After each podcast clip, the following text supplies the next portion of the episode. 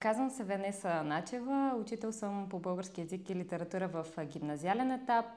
А, също така съм докторант по история на полската литература към Софийският университет а, и много така дълго време съм се занимавала в сферата на образованието и извън училище, в НПО сектора като съм а, участвала и в обучения като помощник обучител, също и като обучител на учители за инструменти за качествено образование и различни политики, с които можем да сме полезни на учителите в България.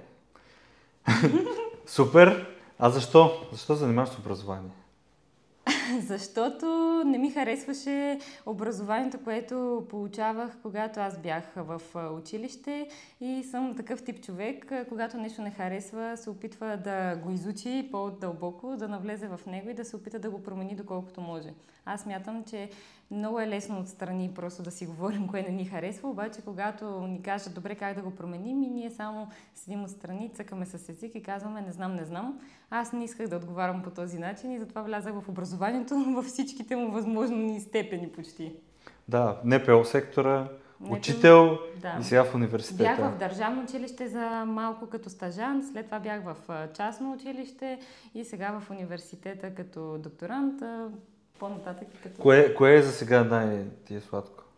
В момента гимназиалния етап, защото най-много време прекарах там, защото а, виждам много големите промени, които можеш да направиш. Ти наистина се превръщаш до някаква степен, ако а, си го извоюваш в ролеви модел и наистина можеш да промениш а, живота на един млад човек, който от началото идва малко загубен и изгубен в а, всички възможности, които има, но той сякаш не ги вижда. Той хем ги има тези възможности пред себе си, хем се чувства малко ограничен не си знае собствените силни слаби страни, а, непрекъснато очаква някой да го навигира, а пък в 21 век ние не можем да смогнем да ги навигираме, защото имаме толкова много неща, които дори не знаем след 10 години тези хора, които аз обучавам, какво ще работят, как да ги навигирам за нещо такова.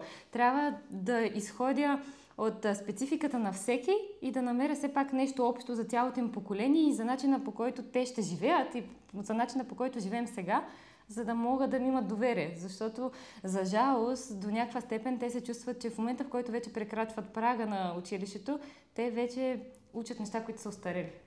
А така ли? А в по-голямата част, да.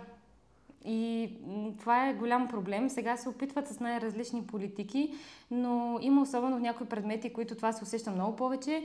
Има такива, които са малко по-добре, но като цяло има още много какво да се желая. Прекъсвам това видео, за да кажа за списание Българска наука. Знаете ли, че ние издаваме всяка година над 15 броя в PDF, свързани с науката в България и света. Част от броевете, които издаваме, са абсолютно безплатни и може да бъдат изтеглени от nauka.bg. Следвайте линка в описанието и вижте повече за самото списание. Абонамента ви дава достъп до абсолютно всички броеве, които сме издали до момента. Над 17 години ние популяризираме науката в България. Това е наша кауза и ние виждаме смисъл да продължаваме да го правим, защото има смисъл науката да стига до обществото. Всичко това, което се случва около нас е наука. Вижте повече на наука.bg. Добре, ти учител по български язик. Да. Там как, какво е положението? Тоест, така или иначе ни трябва да, да, да четем текстове, които са писани понякога и над 100 години, понякога и на 2000 години. Да, това е чудесно. Аз а, смятам, че човек трябва да има едно базисно знание, обаче когато няма достатъчно време в системата, за да стигнеш пък до съвремието, реално тези хора излизат и когато ги попитат, а, а, нали, кажи някой съвременен автор или от какво се интересуваш, а, те още са малко назад с няколко... Да, омирчето. Тук... Да, примерно омирчето. нали. То със сигурност на някой ще им хареса, но на другите може да ги а, откажат литературата не защото те не са читатели бъдещи такива, а по-скоро защото защото не е тяхното. И аз затова малко се опитах до някаква степен да надхитря системата и им бях казала на моите ученици, че ние ще си вървим, разбира се, по програма, но си залагах в края на някои от часовете да им задавам цитати, които са на някакви автори, които не са част от програмата. По един-два цитата, примерно, за края на часа, като за така да си ме спомнят с добро. И имаше много хора, които откриха неща за себе си, пак покрай тези цитати. Казала съм го някъде, те се сещат след време и казват, може ли да повторите за кой ставаше въпрос и почнаха. По същия начин стана с Георги Господинов и с Букър. реално учениците ми знаеха за Георги Господинов, защото аз много му говорех за него. Горе на всичко, всяка седмица нося по една книга в чантата си, най-различна и те знаят, че а, сега нали, госпожата чете нещо, дайте да видим на междучасието, просто им показвам коя е новата книга, която чета.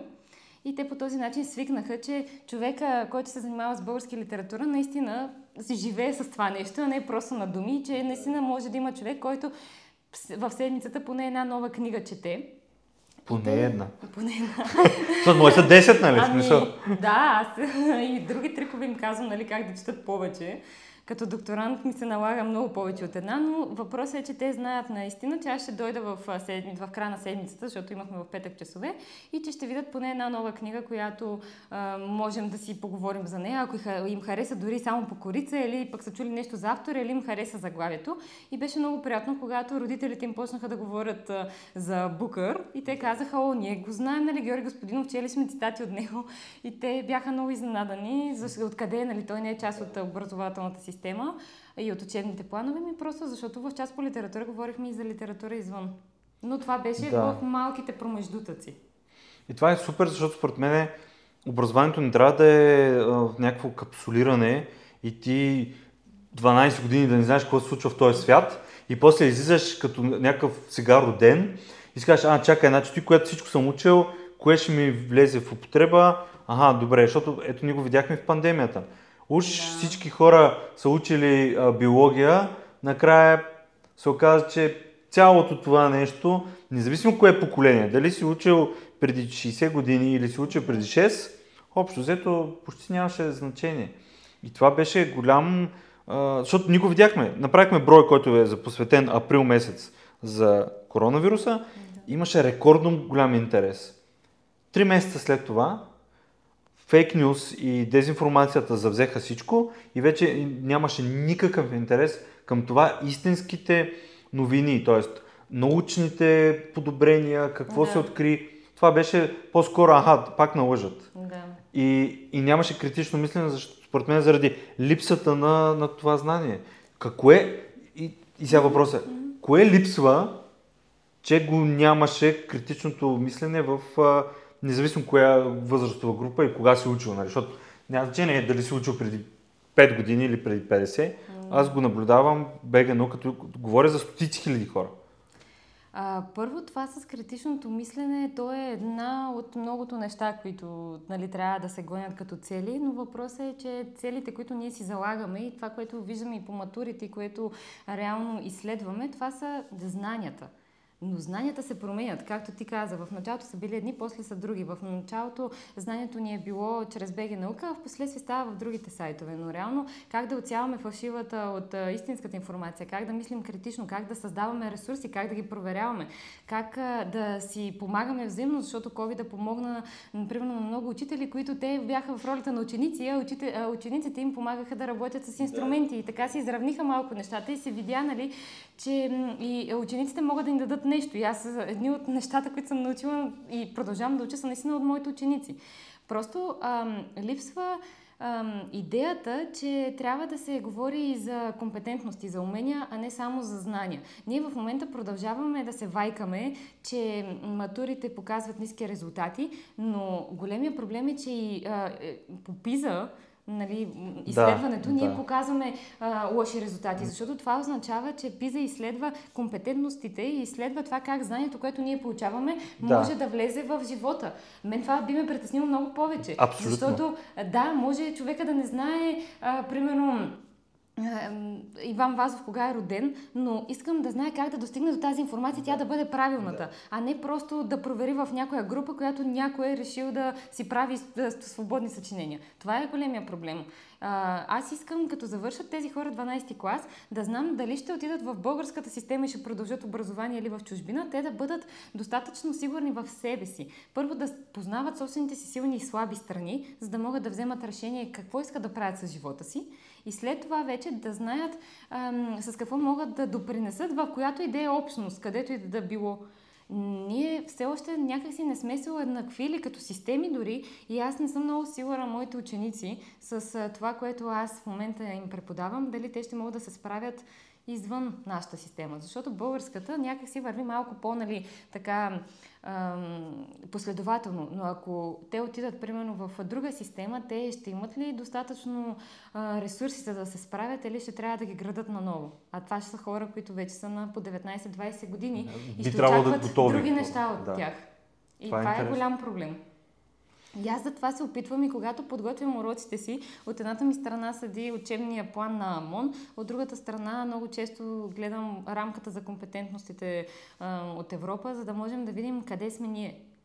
Много често чета и а, нали, психология, различни статии, за да мога да разбера първо как мисли мозъка и как мога аз да им помогна в тая цялата ам, нали, информация те да м, съществуват. Но от друга страна пък, а, освен това, нали, че това помага и за мен, за да разбера и аз как мога да уча, трябва да разбереш и самото поколение какви а, характеристики има, защото те са много по-различни. Ако в миналото едно дете се е притеснявало и ти като учител си му бил а, основния нали, а, източник на информация, сега не е така. И ако се притеснява да не сгреши, Сега те са тук. да, И сега другия въпрос, нали, е, те умеят ли да го използват това а, също. за информация, Да. не само за забавление. Моята работа е, поне аз така приемам като учител в 21 век, че трябва да ги науча как да го използват.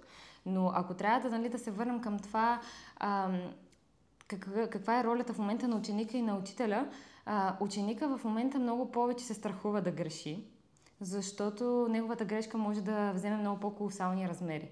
Първо, още от малки ние ги слагаме в разни класации и понякога, когато дойде, примерно най-често в 8 клас, после не си го позволяват, просто защото знаят, че аз не общувам с такива термини и мен не ме интересуват, но почват да говорят за класации в училище и в класа. И примерно идват и казват... Какво значи класация в класа? Ами, по успеха на ученика в класа от отделните предмети се измерва това той на какво Средно, място е. То кой- си се знае. То дори не е средно. То си се знае кой къде е подаден предмет. Мисля, че имат и виждат една и обща картина, къде се намират в класа. И когато дойде някой и ми каже, ами аз може би това не го разбирам, защото явно съм 13.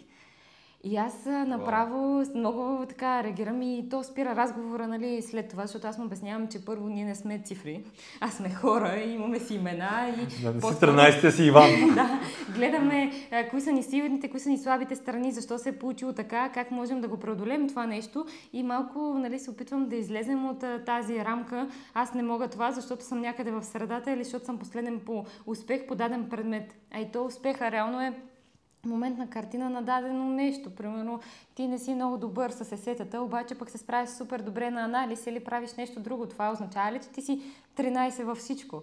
И защо трябва да стигаме до това положение?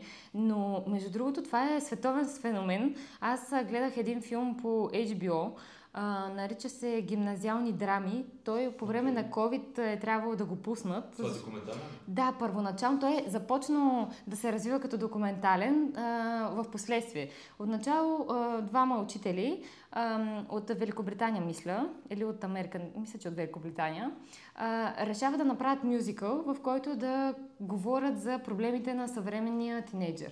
И най-големият проблем се оказва точно това. Ранглистите за влизането в различни а, други институции. А, и непрекъснато нали, натиска от страна на родителите на учителите за изкарване на високи оценки. Ако, примерно, в даден клас ти не го изкараш, да, въпросната оценка не можеш, примерно, след време, след 10 години да кандидатстваш някъде, защото всичко е навързано.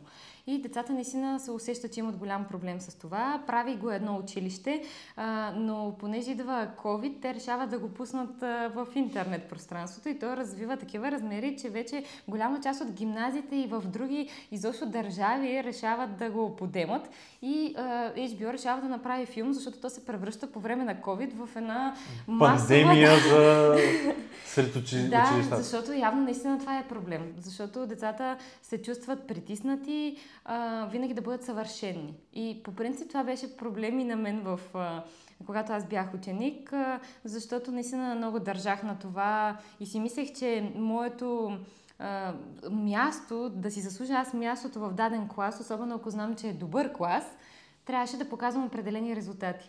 И когато станах седми клас и се преместих в, гимна, в гимназия, майка ми ме попита, сега добре ли се чувстваш в гимназията? И аз казах да, защото никой не още не очаква нищо от мен. И аз мога да греша в случая. Ние малко като народопсихология или не знам, сме свикнали, ако пробваш два пъти един бизнес и не стане, ти казват, о, то, то е така, нали? Да. А не, а той си взе полуките и следващия път на четвъртия може да го направи по-добре. Ами да, реално, ако вземем най-успешните хора, всички са грешили стотици пъти, някои хиляди. На мен това ми е много важно и аз докато ги развия с това, че те имат право да грешат и имат право да им се чуе мнението, защото това е другия проблем. Те смятат, че няма какво да кажат, не знаят, че имат мнение, защото до сега всички са им казвали, че те са малки, трябва да слушат. А пък после в гимназията, когато вече могат да водят разговор, пък родителите и изобщо възрастните им казват, ти пък все всичко знаеш. И някакси се къса нишката. А те го приемат много по лично и... То всичко е лично при тях, за жалост.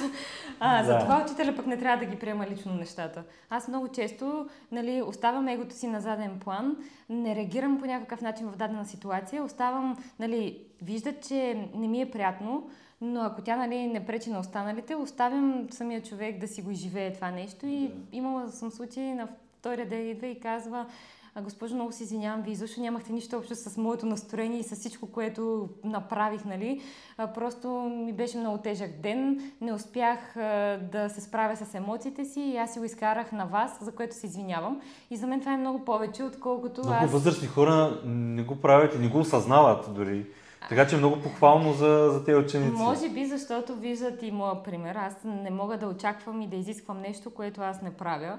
И понеже на тях им беше много странно, че аз не съм мога да се извинявам.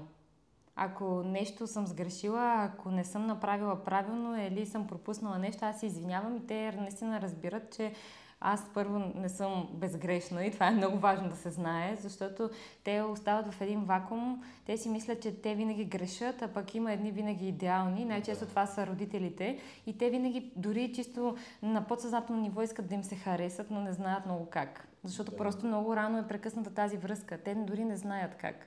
И понякога, като говоря отделно с ученика и отделно с родителя, те винаги, общо взето, работят за едно и също, но не се чуват. И като ги събера заедно и кажа, хайде сега, вие си кажете един на друг това, което казахте на мен, защото то е едно и също, просто казано с различни думи. Да.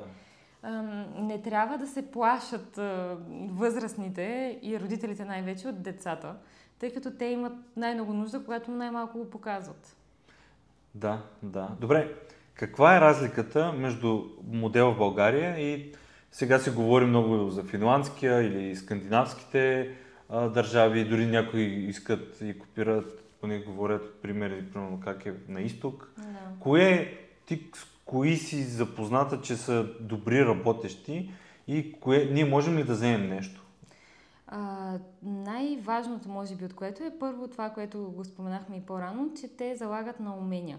И когато залагаш на умения, първо детето е въвлечено в процеса, той става активна страна в процеса, отделно вижда, че прави нещо и че вече самия си ам, про, прогрес, той може само да го изследва.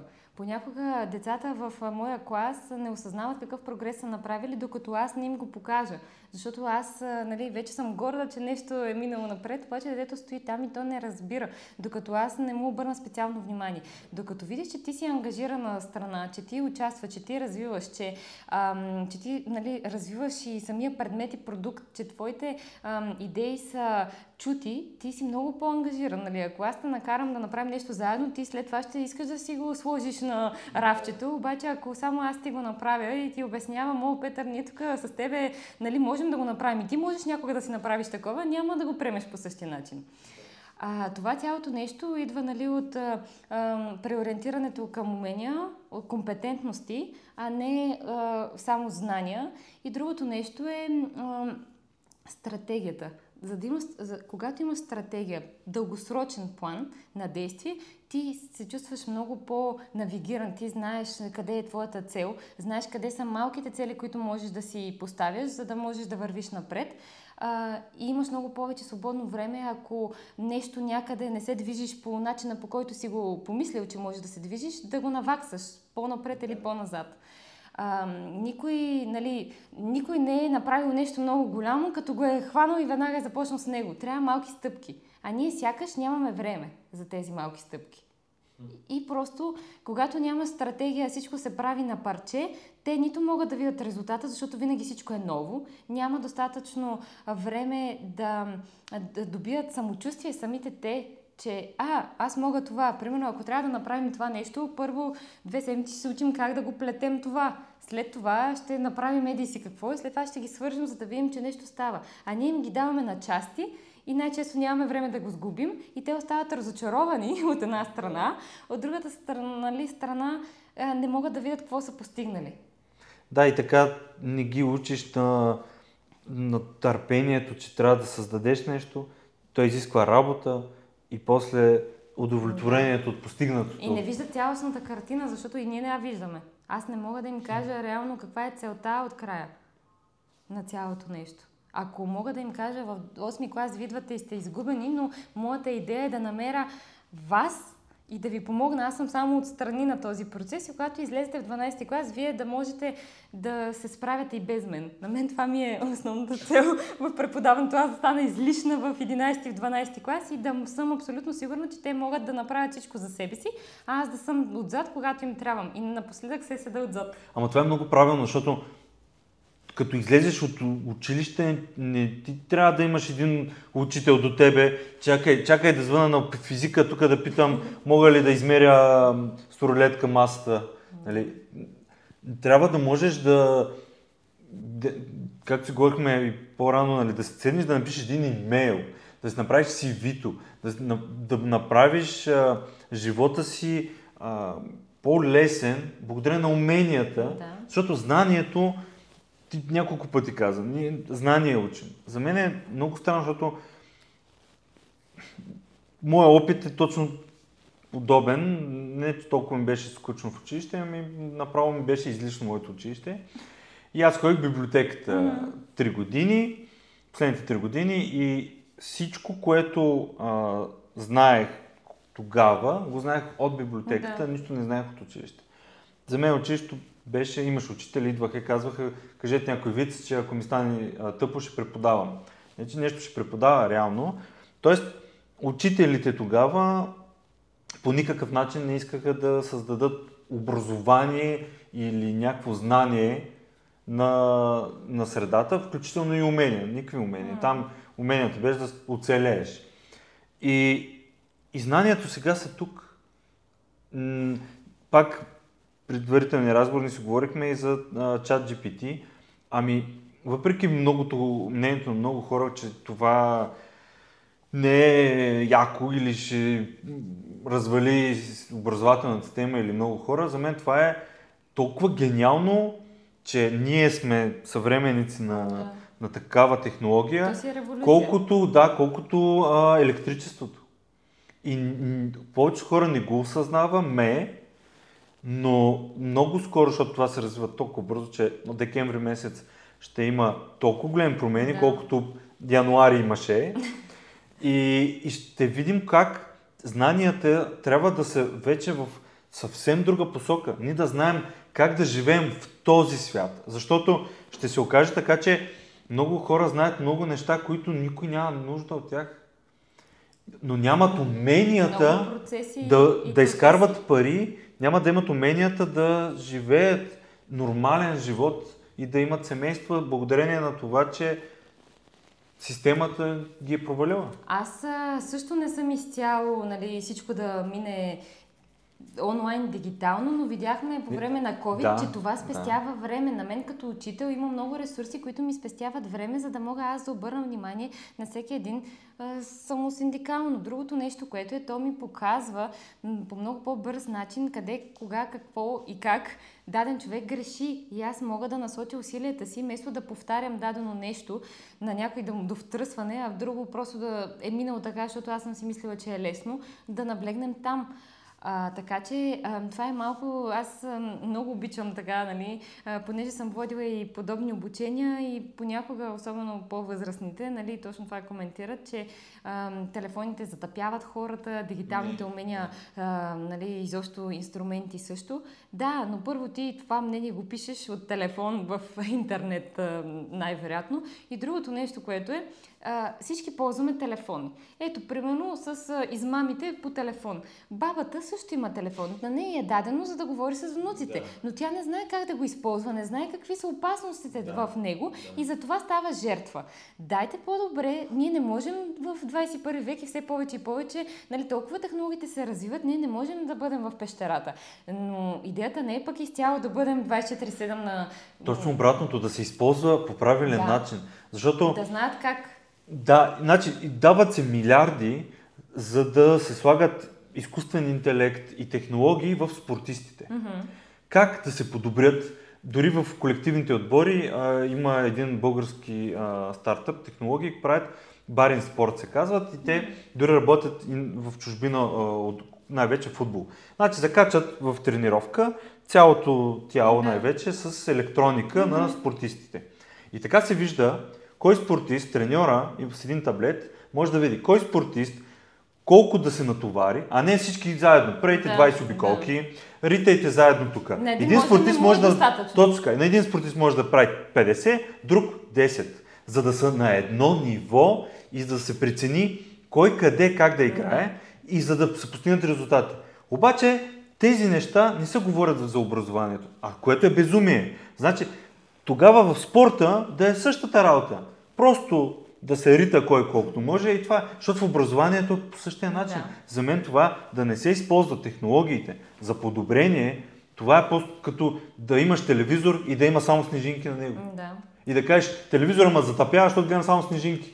Аз разбирам а, учителите, които казват, нали, че оставят телефоните на бюрото и през цялото време се води процес. Понякога и аз го практикувам. Имаме моменти, в които, примерно, знам, че те са имали професионални предмети, които са били на компютър. Защо в момента аз трябва да натоварвам съзнанието им, очите им и така да. нататък с това.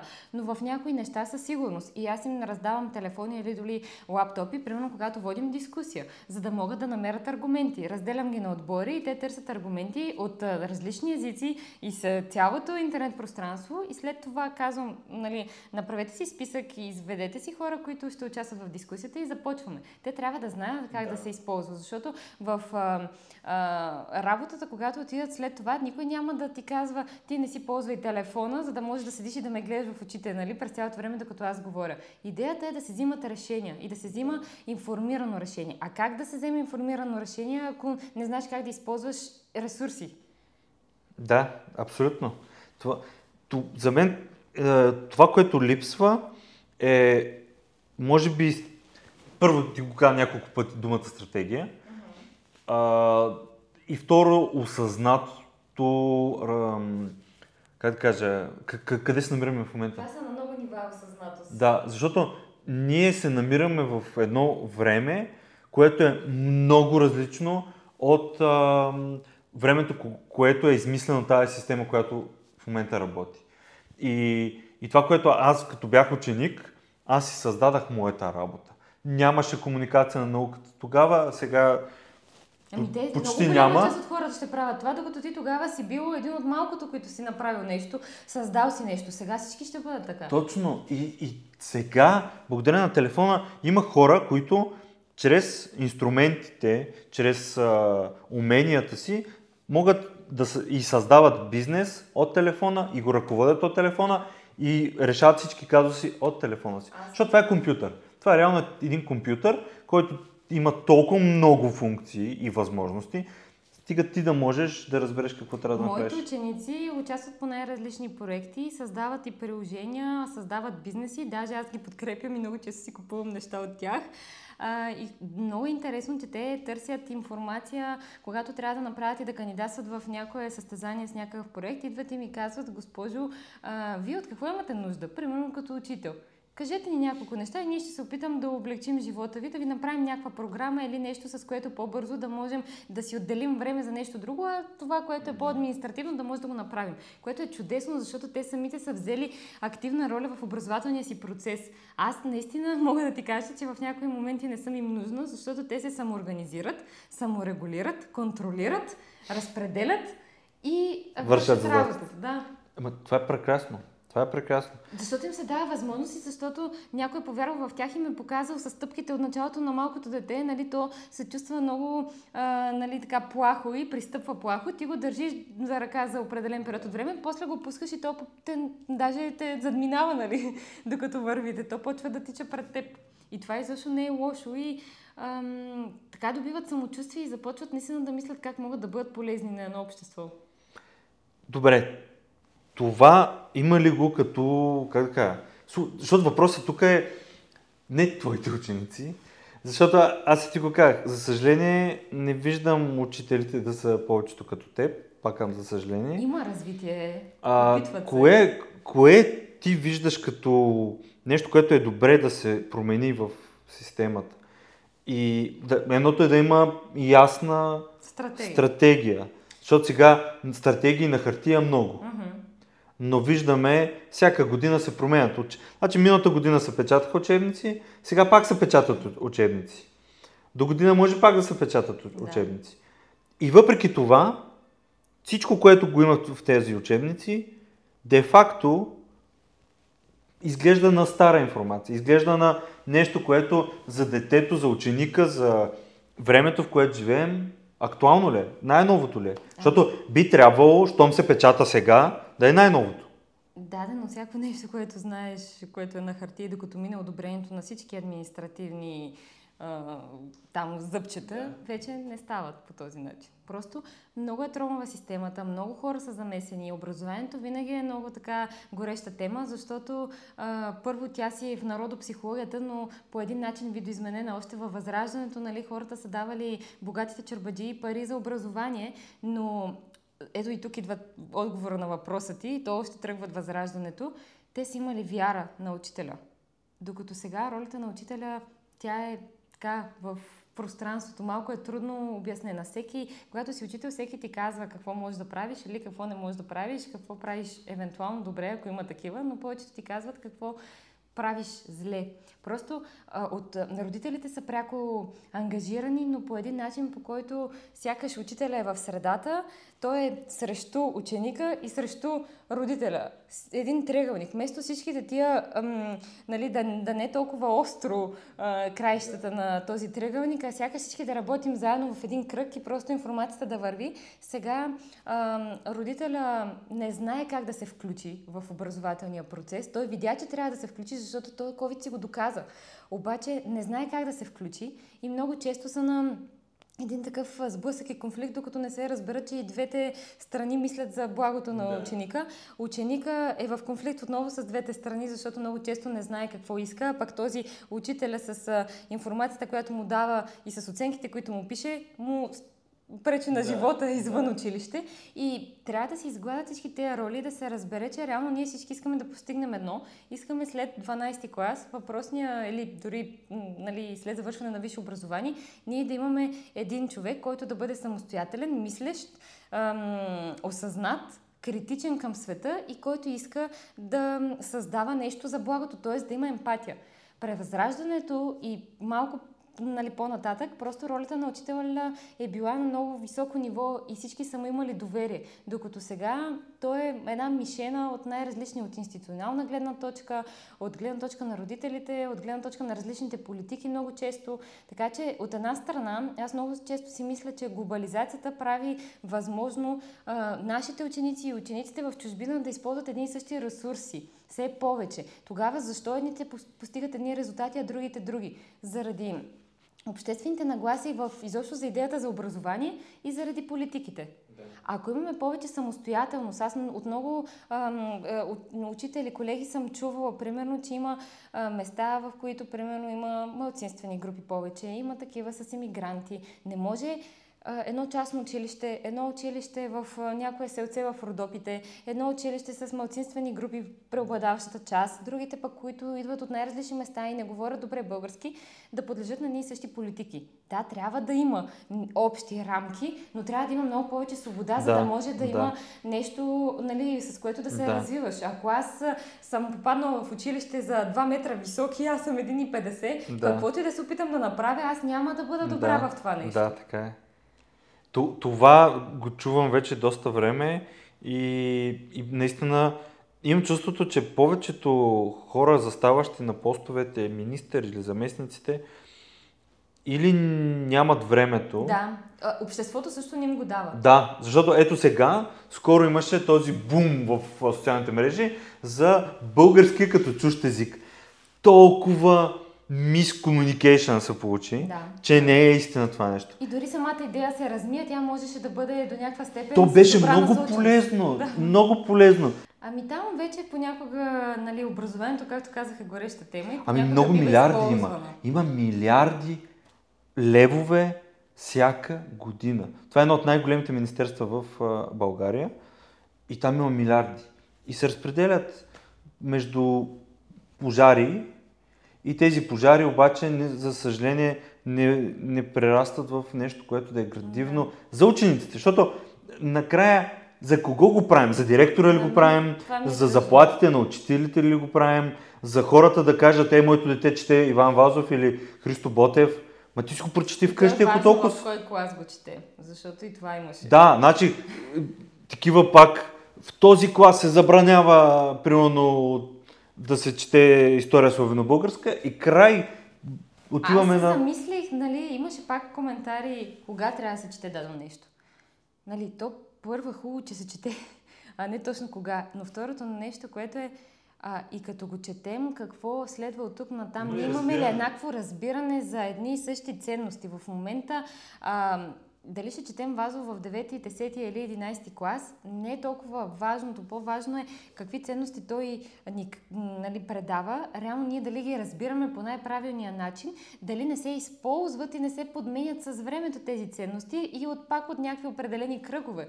Защото ние като общество, най-така по последните неща, които гледам по телевизията, от гледна точка на новини, черните хроники, ние нямаме ценности. Точно така. А, за един свободата означава да, да можеш да се татуираш, да излезеш и да пребиеш да. някой, защото ти, ти, ти пречи, а за мен свободата е да мога да имам повече възможност в учебната програма да вкарвам повече автори. Така че моята свобода да. и неговата свобода е различна. Но и да пресичаш без да те убият, да отидеш на разходка без да... Това да е някакъв вид право, но да. в момента не съм много сигурна дали е така нямаме единна система ценностна за това на какви езици си говорим. И това е на най-различни нива. Аз много време отделям за общуване с родителите, за да разберем това, което аз правя като педагог, да им го преведа на езика, в който те ще разберат каква е целта. Понякога целта се вижда малко по-трудно, защото това са живи хора. Аз не мога да им го предам и да кажа за 3 месеца го, ще го науча да чете, за 5 месеца ще го науча да прави това и онова, но просто трябва да си изясним понятията трябва да станем по-емпатични, защото това е основният проблем. Оттам се появява агресията в училище, оттам се появява самоагресията. Това също е много. А, даже миналата година, около м, пак учебни, първи учебен ден, имаше кампания на УНИЦЕФ, мисля, за м, самоубийствата при децата, защото те наистина се чувстват в един колкото глобален свят, толкова и затворени. Ние може да общуваме с всички, но не знаем как да общуваме с себе си. Ние не знаем как да общуваме и с другите, не знаем дори как да общуваме с родителите си, с най-близките. Колкото и да се правят тези млади хора, че не се интересуват, родителите са им едно от първите звена, с които получават някакъв вид оценка, а училището е второто звено. И в този ам, глобален свят сега много бързо можеш като много по-голяма увеличителна а, лупа да видиш своите недостатъци. За жалост много по-малко се показват положителните страни. Един учител, е, ученик е свикнал по-скоро да се казва какво не може да се прави. И даже един мой колега в едно интервю наскоро каза, че той е написал похвала на един ученик и родителят е бил толкова притеснен, че е видял, че се появява нотификация, нали, известие в школа, че е звъннал и питал какво е направил. И той казал, нищо, това беше похвала. Просто родителите са свикнали да общуват с тази институция да. само когато има проблем. И аз как да застана? Това е проблем. А най-интересното беше в края на тази година, а, аз през цялата година, но в края се засилих малко повече, писах разни писма до родители, а, за да похваля децата им, които според мен е хубаво да се занимават и за бъдеще с литература, които имат нюх. Нали, аз непрекъснато използвам похвалите, не само нали, негативните отзиви, но а, писах на няколко от тях и от началото хората наистина се чудеха дали е тяхното дете, дали не съм се объркала. А пък едно дете беше, а, проч... явно майката е прочела това, което съм написала и той ми беше върнал съобщение. А, не лъжете майка ми, че аз се справям много добре и че ставам за това. Той беше толкова неуверен в себе си, че мислеше, че аз се лъжа. И аз му отвърнах, че той много добре знае, че аз не казвам неща, които не мисля. Та, щом съм го казала на майка му, значи наистина става за това. Това е интересно. И сега ми сподели наскоро, че а, ще кандидатства за психология. А той е реално от паралелка, която се занимава с програмиране. Може би до някаква степен това, че съм казала на въпросната дама, че детето наистина има афинитет и се вижда, че има талант, може би наистина до някаква степен е наклонил везните. Но той беше толкова изненадан, че ми беше писал съобщение. Да, точно, точно това е и смисъл на, на този разговор, да, да покажем и тази гледна точка на тези лични контакти, колко е важно да... Да, те са основата. Да, защото не е просто предаване и наливане с фуния тук на го, защото за мен Той, това е много излишно. няма да го научи. Аз ти казвам, Да. може да му вземеш всичко гол, да го съблечеш, да го накараш в една точка да гледа и да му говориш в ухото и няма да стане. Не, не, не работи така системата. Ако можеше, всички щяхме да сме. И аз искам да съм космонавт, за да ми предитува някой какво трябва да направя. Не става така. Да, и, и въпросът е защо, м- защо се налага да ги говорим толкова а, често и обществото е толкова уж ангажирано, а реално не е. Тоест, къде се губи всичко това? Защото всички искат децата им да, да бъдат добре в училище, Да. Искат ли да бъдат умни обаче децата им? И те осъзнат ли какво значи това? Защото а, за мен много важно е родителя, той колко чете, колко разбира, колко критично мислене има той, за да може да, да има нормална връзка с детето и да каже, ага, важно е да четеш, защото трябва да станеш нещо. То първо примера ви е по-нали, силен винаги от думите. Аз ако не идвах всяка седмица с книга и да им казвам колко е хубаво четенето, мислиш ли, че някой ще ми повярва? Нали, аз ако не те видя, че ти правиш дадено нещо, ако ще е да си ми най-близкият Да. човек, нали, аз няма да повярвам в това. Другото нещо, което е, наистина се вижда, когато едно дете се чувства подкрепено в къщи и когато още от малко нали, говори с родителите си, знае, че то е важно за тази среда, може да се изказва, неговото мнение се чува. А, дори, може би, той е избрал училището, в което учи. Защото има много деца, които, като ги питаш защо си тук, то казва, ми нашите така решиха. А ти какво искаше? Еми, то аз исках нещо, ама никой не ме попита. Може би там щеше да е по-добре Да, и да не се стига да. да му задам този въпрос, ти защо си тук? Защото то явно, щом съм го задала, явно съм помислила, че може би това а, не Не е за добре него, за да. него просто. М, Знам, че родителя винаги прави това, което мисли, че за момента е най-доброто за детето, но понякога трябва да, да свикне с това да получава обратна връзка. Това е много голям проблем и при нас, учителите, и родителите, и като цяло хората. На мен ми беше много трудно преди да вляза в университета, в докторантурата вече да получавам обратна връзка. Първата година направо, като видях а, какви много коментари по моята статия, аз казвам, леле, сега те ще ме помислят, че аз не ставам за това нещо. А, как може толкова пък, нали, нищо правилно да не съм написала от моите мисли, макар че то това са твои мисли, ти ги доказваш какво да е правилно в цялото Да. нещо, но ти по-съзнателно винаги нали, търсиш някакво външно одобрение. Докато в един момент не разбрах, че първо човека е седнал и е прочел моя текст, моите мисли, заангажирал се е, намерил е допълнителна информация, дал ми я е, казва ми къде са ми силните и слабите страни, на какво да наблегнат, т.е. той работи върху мен и върху моите мисли, за да ме развие. Но това е много трудно. Ние сме свикнали, че никой не може да ми каже какво да правя. И когато застанем, аз много често приемам обратна връзка и от родители. Понякога, понеже аз давам по-малко домашни от обичайно, и имах случаи, в които родителите се притесняваха, а пък моят предмет е важен, заради матури, изпити и прочие. Основно заради това. Защото зависи нещо в бъдещето. Не защото толкова иска да четат. Аз за това се смях, нали? Да. Аз да го кажа на глас.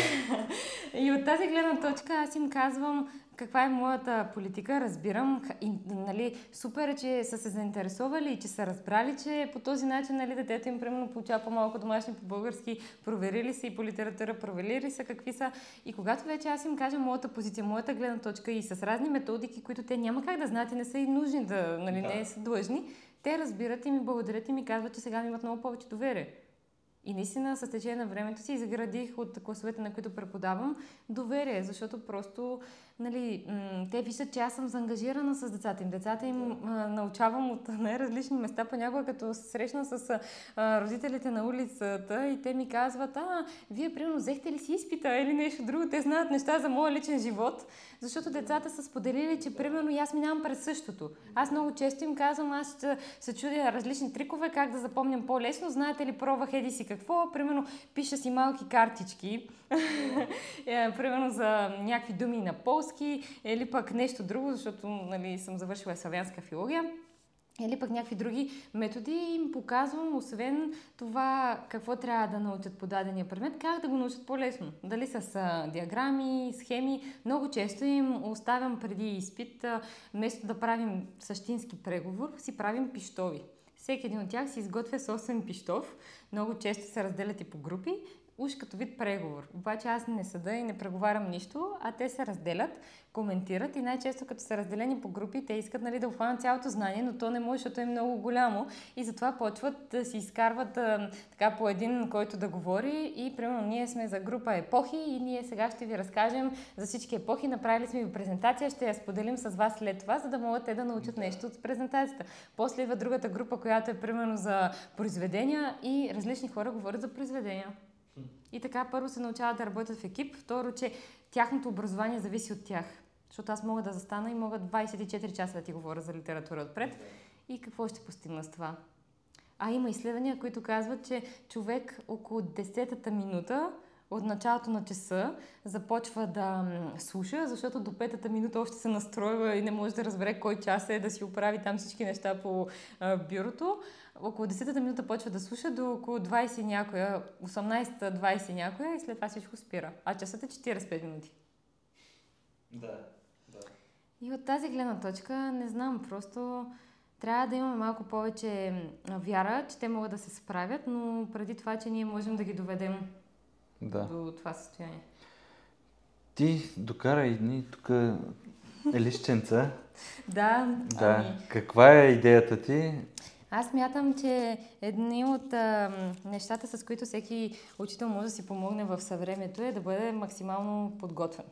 А, но си задавам въпроса, кои са най-важните характеристики на един учител, освен това да обича човека като такъв и да му е интересно, си мислех днес за това, че едновременно трябва да бъде адаптивен и да бъде последователен.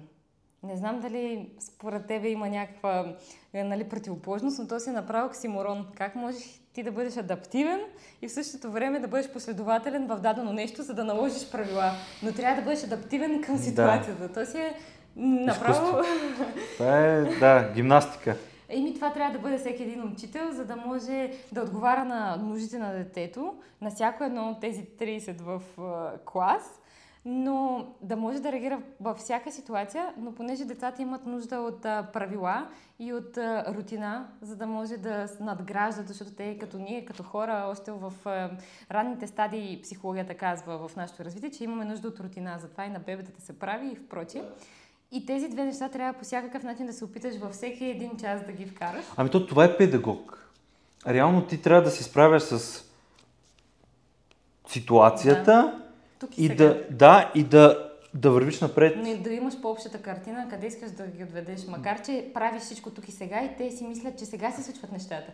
И че ти да, сега но, ти е хрумнало. Но, но след, да кажем, петия час, десетия час, след третата година, трябва да има конкретно пътя, да, да се е извървял път. И може би това липсва и на системата, и всеки учител си прави сам за себе си Да. всичко. Няма. Обаче се опитва, тук имам толкова материал да го налея в главите на те, защото обаче пък дали си го налял в главите, после отиваш на външно оценяване и си казваш, чакай сега малко, един налива, друг не налива.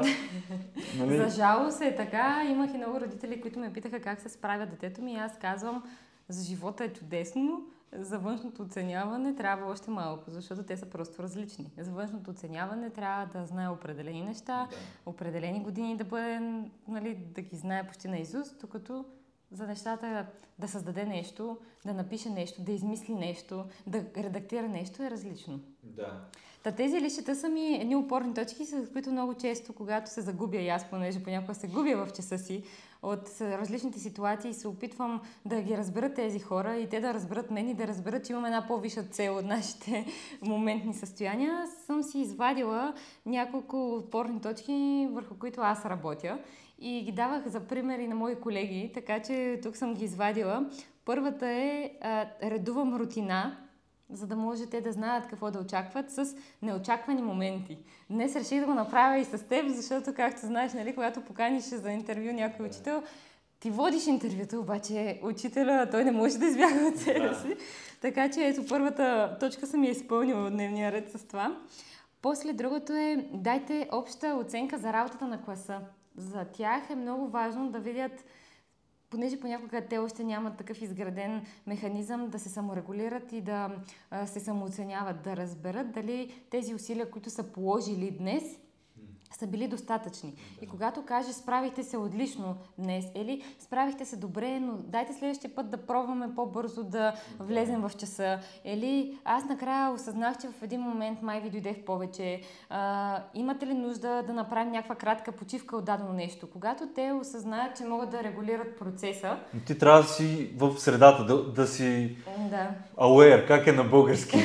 Ами трябва да можеш да гледаш, да си вътре в нещата, да, да, Да. си ам, с да съзнанието. следиш да. децата, Но учениците. и те трябва да могат да следят себе си, да знаят а, в дадения момент дали са готови да поемат това знание. Защото ако, примерно, предишния час а, са имали математика и им е било много важно нещо за оформянето, малко трудно а сега да ги накарам да, Да. направят анализ на Декамерон, например. Да, А, те също трябва да знаят, че трябва да наблюдават собственото си учене, процеса и аз нямам проблем да кажат, примерно, дайте да направим почивка сега, а не след това и Да. ще се върнем по-освежени, защото, примерно, това преди беше много тежко.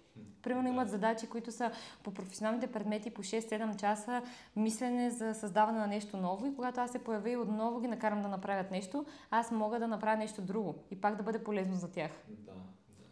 Така че оценката на класа, защото те все още не могат да се регулират. А така почват да изграждат възможност самите те да анализират, примерно за днешния ден, аз доволен ли съм от това, което свърших като работа и смятам ли, че можех да се справя по-добре или беше добре за момента. да. Другото е взаимното обяснение да се насърчават. Тоест, че а, понякога, когато даден ученик не разбира нещо и си е признал, не е задължително учителя да е единствения източник на информация, защото от една страна ти вече си го казал един път и ако той не е разбрал, може би просто твой подход не е точно неговия или не е точно в случая и за момента. Да. А ако някой ученик изрази желание, това е най-добрият вариант, да му покаже нещо или да му го обясни той, по-добре да го направи, защото все пак те имат дори понякога по такъв начин си говорят, че аз не ги разбирам. И то не е въпроса с някакви чужди думи, имат си собствен сленг. Да. И когато го кажете, те, това ли имаше предвид? О, това е много лесно. И аз разбрахме ли се вече за какво става въпрос? И аз виждам, че не се наработи. Просто аз не мога през цялото време да знам как да им го обясна по най-разбираемия начин за тях. Но макар, че изисквам след това да го изкажат, след като го разберат по собствения си начин, по най-добрия, който се очаква. Да. И затова, когато говорим нещо, аз им давам собствени нали, думи, с които те да разберат и после им казвам, дайте сега да ги направим по-привлекателни. И правим израза по-привлекателен, т.е. да надградим, да не си остане само аз го разбрах. Трябва да можеш да влезе в твоя речник и нови думи, с които ти да си тръгнеш от тази стая и да знаеш днес нови думи. Дори по български, повярвам ми, много се учи по български, нови думи. Може, даже по едно време си бях направили речник по български за думички, които звучат красиво за анализи и есета. така че българския също си е отделно. Използвайте похвалите. Аз казах, че а, учителите все повече и повече около мен започват да ги използват, но родителите още не са свикнали. И учениците също. Все още им е много непонятно. Тоест сме свикнали от, от, от учителя да идва критика само. Да, да. А това не е много полезно. Аз тогава Де- не знам, демотивира. примерно, ти защо би отишъл на училище, като знаеш. Ами аз затова не ходех на училище. Аз мисля да те питам, да, защо, нали, а, освен, че знанието си могъл да го намираш от източниците, най-вероятно си се чувствал и ограничен до някаква степен. Изцяло ограничен. Първо от съучениците. А, средата беше много токсична. И второ, а, самите учители бяха, буквално не даваха нищо градивно и положително. И само учителя по история беше много... Хубаво да се споменат. Да, а, той беше много такъв един съвсем различен от цялото училище и среда. Много даде като информация, поне за мен. Да. И той буквално ме насочи да кандидатствам история, да се интересувам от история. Затова влязах и в философски факултет, защото а, културологията е нещо, което учиш много история на много различни неща, изкуство, въобще хуманитаристиката. И той беше човека, реално, който даде тая част, което е ето интерес. Но всички други ме накарах пък да се махна от училище, за което аз много съм благодарен, защото направих всичко, което правя. Бега наука и така И нататък. той ние сме благодарни, но не Да. трябва по такъв начин да се случват нали, хубавите неща. Да, защото пък много други хора, Да. тотално неграмотност, а, излизане от системата, престъпност и така нататък останаха в тая част. Тоест, а, нали, за съжаление, не всички тръгнаха по интелектуален път да, да. се развиват, да, а по-скоро а, бяха точно продукт на системата, и което буквално означава престъпници а, и м, хора, които тотално неграмотни останаха. И това за мен е продукт на системата. Про- Да. Системата това създава. Ами аз също и в предварителния разговор, като си говорихме, ако не създадеш базисни ценности, които да обединят една група от хора в народ и в общество като цяло, те няма как да работят заедно и да бъдат част от това общество. Ами, всич- цялата тая хроника идва от там. Да. И това, това за мен е най-ключовото, което... Защото всичко това, което ти казваш за мен е прекрасно и трябва задължително да, да, да влезе, но, но за съжаление то е избирателно. Човек, който гледа, може да избере да вземе или да не вземе нещо. И системата продължава по един начин, който за мен е хаотичен, създавайки неграмотни и нефункциониращи хора в нашето общество. Като кажа функциониращо, те са, ето, еволю... много хубаво, тая пак скоба, отварям скоба в скобата, а, но много често виждам неразбирането какво значи еволюцията. Еволюцията не означава най-добрия, най-умния, само адаптивния. Той Дарвин си го е казал. Да, адаптивния. Тоест, ние в България а, по-скоро адаптивния е слабо образования, много нахален, а, човек, който със сила Да. успява да, да се справи, да вземе всичко, което може да това вземе. ни е мярата, защото така сме го избирали. Ако си добър с интелект, търсещ да вземе нещо, по-скоро ще чакаш. А, може би до някаква степен аз изморително е да си учител, изморително е да се приемаш и за модел. За жалост, а, учителя не е единствения модел. Всичките от звезди, спортисти, а, нали, най-често най-лесният модел за избор е този, който е най-забавен. А учителя не винаги е този, който е най-забавен и който По-скоро най-лесно се не е най-забавен. И И, този- не би трябвало да е най-забавен. Нали? И този, Защото- който най-лесно се следва, обаче, макар че понякога ми е трудно, аз всеки път казвам, това за мен е работата ми. Аз идвам всеки ден и правя нещо. Обаче за тях това е а, детството им, юношеството им и начина по който те си изграждат възгледите за света. Аз трябва да дам 200% от себе си, без значение какво се е случило извън тази врата, защото това ще бъде поколението, което ще управлява мен, поколението, което ще управлява моите деца. И просто защо аз трябва да не давам всичко от себе си за тези деца да се развият, при условие, че това е продукта, който всички ние реално създаваме. И ако всички почнем да се замисляме, че ние сме модели за подражание, по съвсем различен начин ще постъпваме. Защото аз мога да говоря много неща за литературата и за любовта в нея и така нататък, и за правилата в класната стая. Обаче, когато пресичаме а, пешеходната пътека в а, предучилище и когато половината родители не спазват правилата или изобщо възрастни хора, когато не се изчакваме на светофарите и това го виждат всеки ден децата, на база на какво те къде идва примера? Как да стане? Аз им говоря някакви неща, все едно им говоря за засаждане на картофи на Марс. А, много си права и една история ми разказаха. Една позната с дъщеря си пресичат до вкъщи, където е горе-долу училището mm-hmm. на дъщеря и тя е вече тинейджър. И един голям джип за малко да, да ги сгази. И, и се оказа, че той е директорката на училището. Нали, мъже е купил джип, тя си го кара и за малко не сгазва на пешеходна пътека а, да. Да. ученичката в училището с майка си. Кое, точно за примера, нали? Което... Ние всичките участваме в това формиране на това поколение, което идва и на всички други, които идват. Каквото си направим, това е. Държавата е това, което ние сме си го направили и ние сме избрали. Защото да.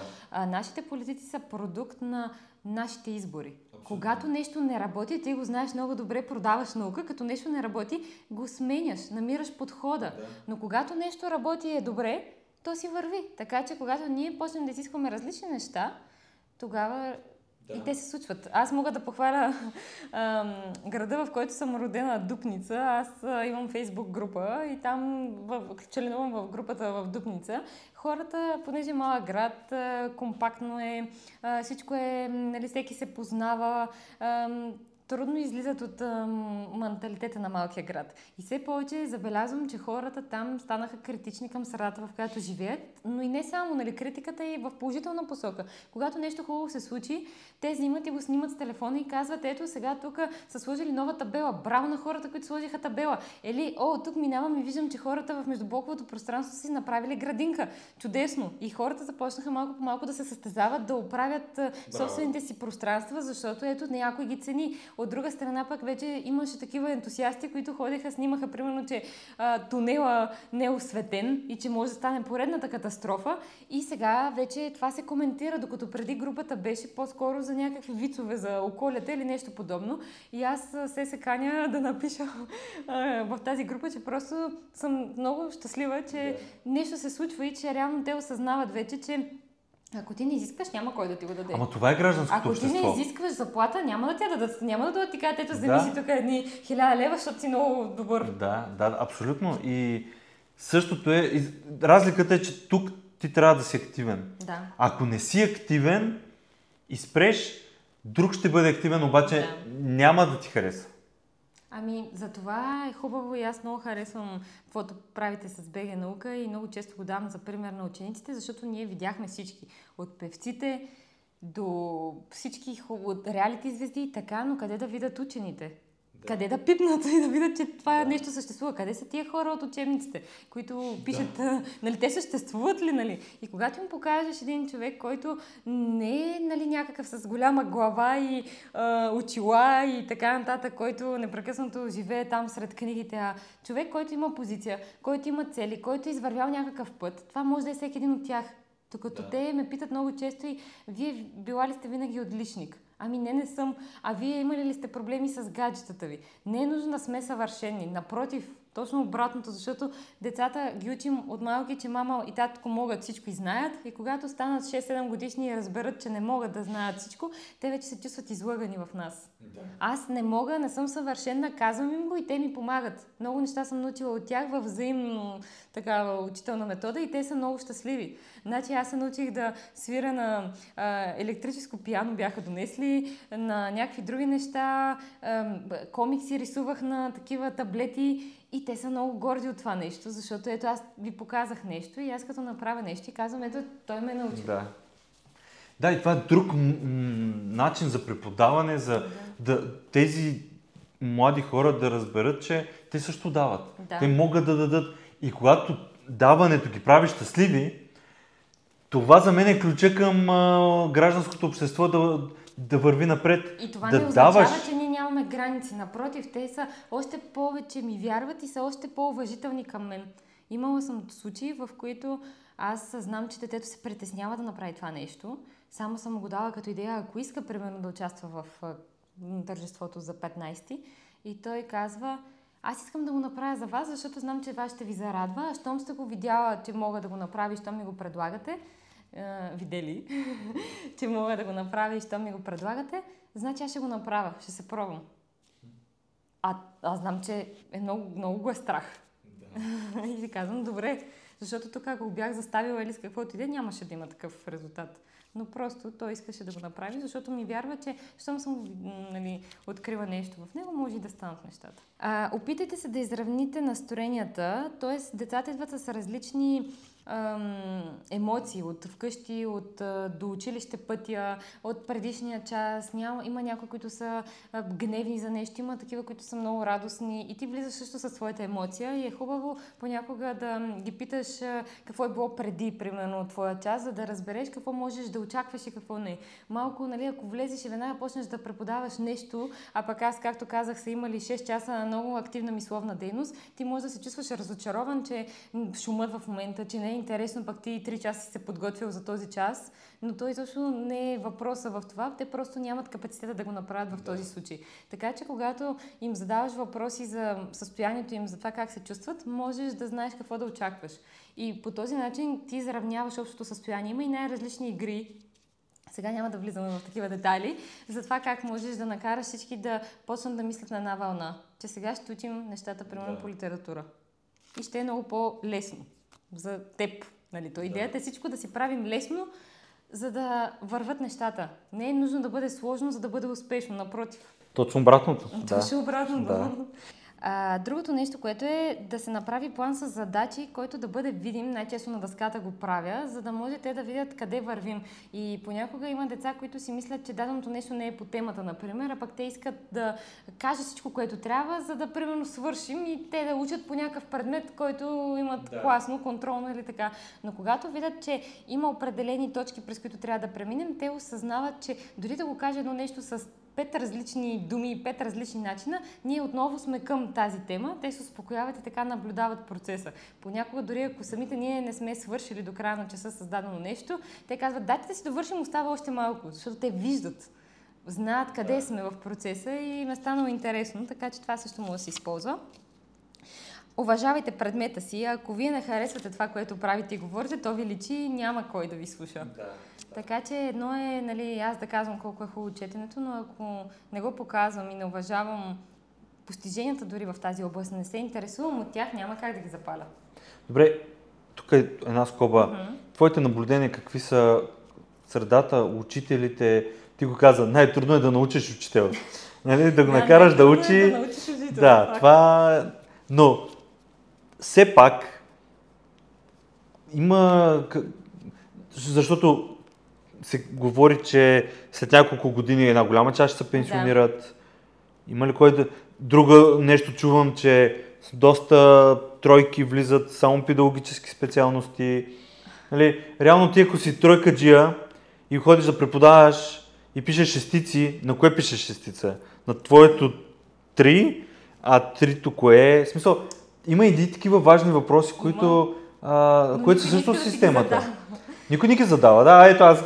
Не си човека, който можеш да, Да, да, имам да решиш, но ти Да. си, да, сега можеш да кажеш твоето наблюдение. От една страна, първо, което е, а, наистина има един, една голяма дупка, която се усеща в а, запълването на кадри. В един момент се оказа в най-различни области, че кадри липсват. А, и това е голям проблем. А, все още задържат голяма част от а, м, колегите, които са в пенсионна възраст някои, а други предпенсионна възраст да а, участват в процеса.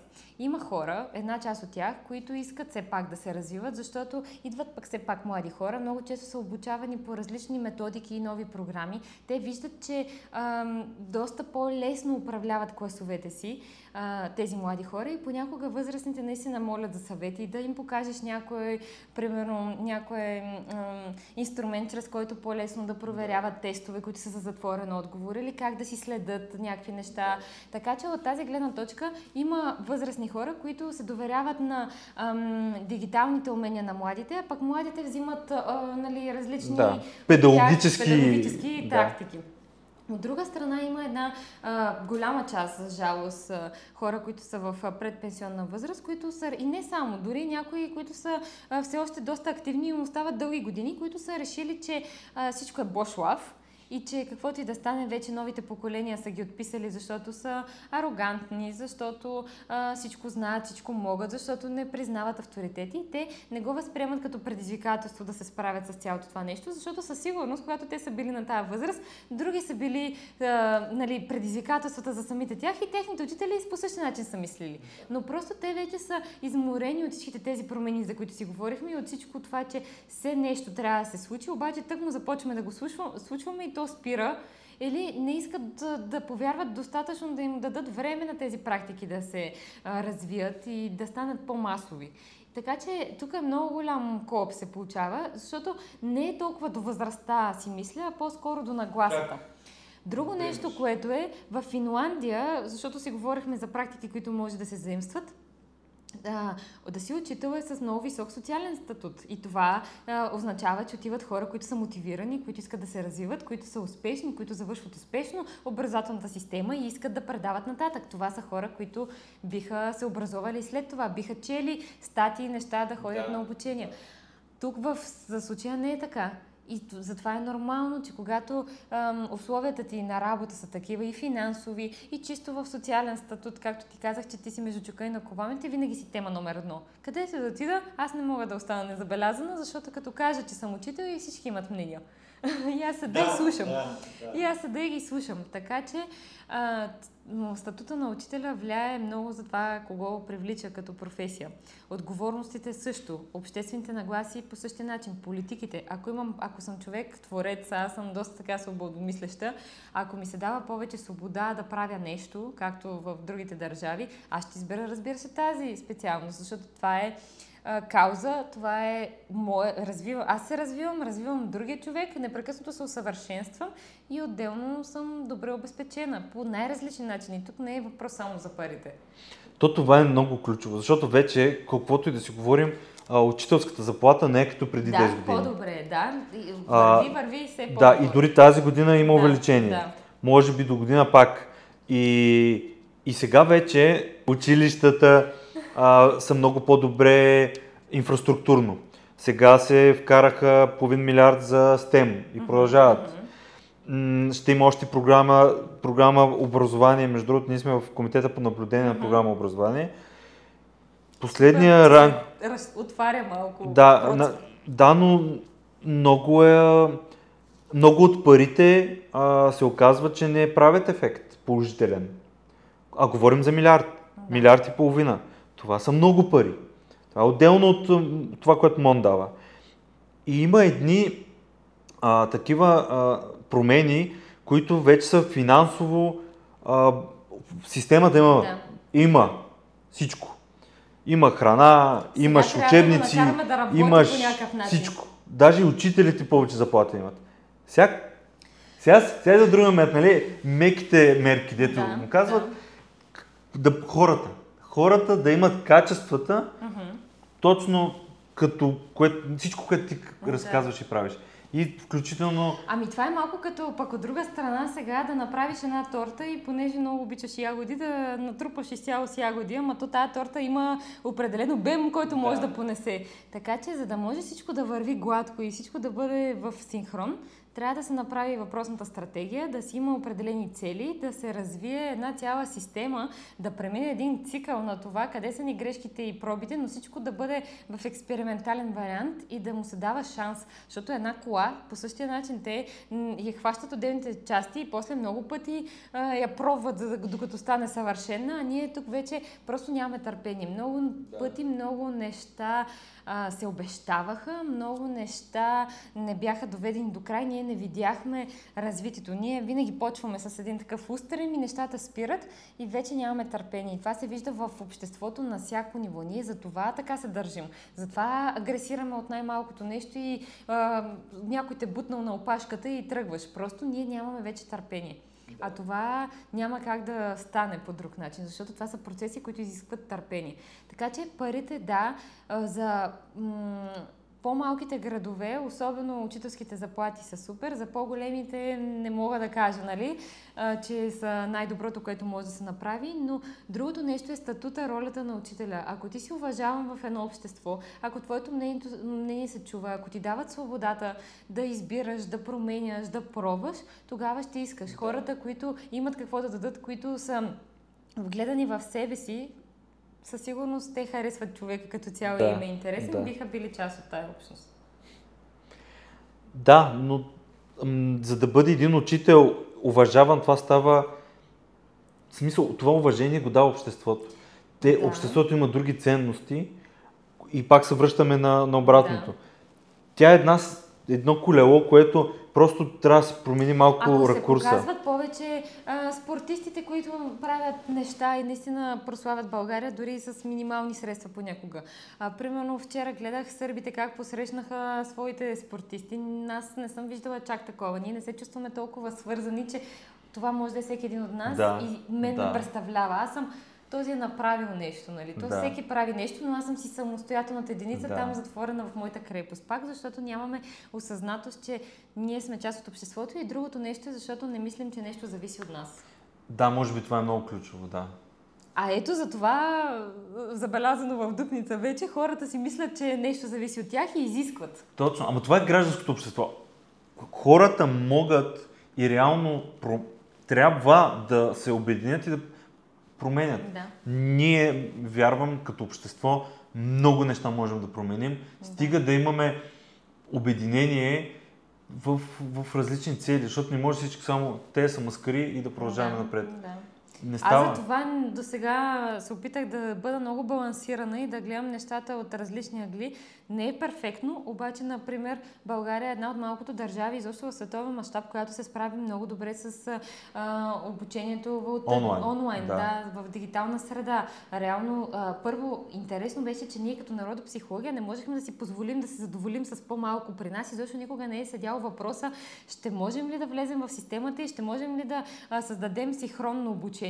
А, защото в много държави и то в развитие нямаше такова нещо. Да. Учениците получават примерно два пъти в седмицата някакъв имейл с информация и някакви електронни книги евентуално и до там.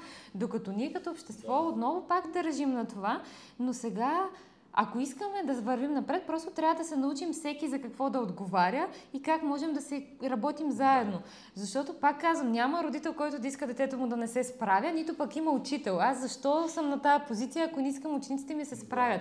Но просто трябва да си уеднаквим методите, очакванията, разбиранията и целите. Да. А иначе в момента сме всеки сам за себе си. Тук винаги всичко е, нали, сам съм син войн да. което разваля цялата история. Така е, продължи, още няколко станаха. Ами, свържете предмета си с нещата от живота. Няма как да, да ги накараш да, да, да правят нещо, ако не знаят къде ще им свърши работа. Другото е, изградете си собствен стил на общуване с тях. Дали ще е някакви собствени базици или някакви определени ваши си шеги. Това наистина помага, защото вие се ставате част от една общност и те ви имат доверие. Да. Другото нещо е, на... не забравяйте, че и те имат проблеми и те са важни. Така че понякога, може би, точно пълният член не му е приоритет, но идеята е ти да го накараш да не се откаже и ти да не се откажеш от него. Защото понякога учителя може да приеме много лично дадено нещо, а ролята на учителя не е да приема лично нещата. Егото трябва да остане на заден план. Да, скоро имаше една книга, много хубава и, и тя беше точно за професионализма в работата. Mm-hmm. И там имаше един много хубав цитат, че работата ни пука как се чувстваш. Да, ама така е. Защото ти как се чувстваш няма нищо общо, че има да, свърши, да се свърши работа. Те още са малки и затова те не могат да направят тази разлика, но ти си там, за да разбереш, че има проблем в него в момента. Нещо се случва в него, то не е насочено към тебе. Ще избухне където и да е, с който и да е, но ти си човека, който може да му помогне да се справи с това, за да може следващия път, като излезе извън училище, да не направи нещо, което застрашава всички. Абе, не е лесно да си педагог. Не, ето виждаш ли? Само да не ги откажем. Всичко друго е добре. Не беше целта на този разговор. А, другото нещо много важно, което мисля, че наистина ми помага много в общуването е да им показвам, че мисля как да подобря работата си с тях.